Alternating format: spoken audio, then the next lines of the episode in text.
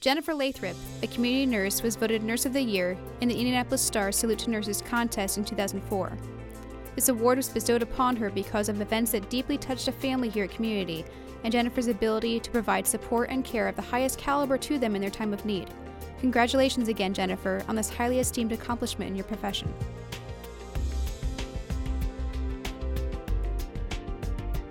Just to receive the award in such a short time frame in my nursing career was very honoring. I've only been in this nursing career for a short time and it really meant a lot to me at that particular time of my nursing career.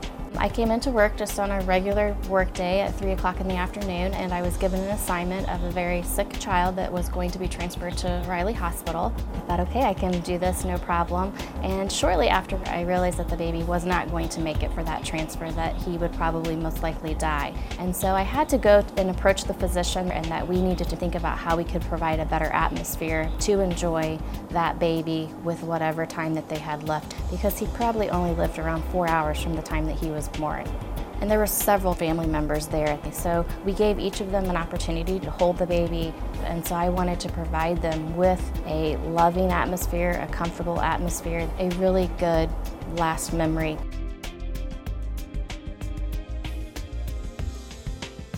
With nursing, it's not about the vital signs that you're going to be taking. It's the art of nursing on how you have to take everything into perspective and see how you can provide different things for different individuals. So um, it wasn't that hard of a judgment call to do, and I knew that that was the right thing to do at that particular time. I have a daily reminder of it, such as a flower vase that I received from the Indianapolis Star.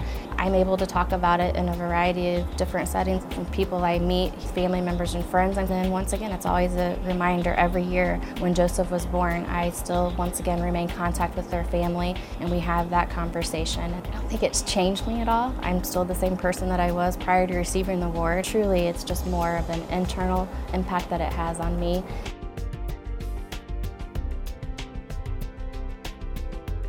To be able to have that recognition from a family to know that I was able to make that much of an impact and difference on their life was very meaningful. I had remained in contact with the family. They attended my wedding ceremony. I've met with them for lunch. I've only been in this nursing career for a short time and it really meant a lot to me. It's something that I don't think anyone could ever forget. If a community nurse has touched your life in a meaningful way, be sure to recognize them for their commitment to providing exceptional patient care by nominating them for the Indianapolis Star Salute to Nurses contest going on now. The deadline is February 6th, so be sure to go to indystar.com for more details today.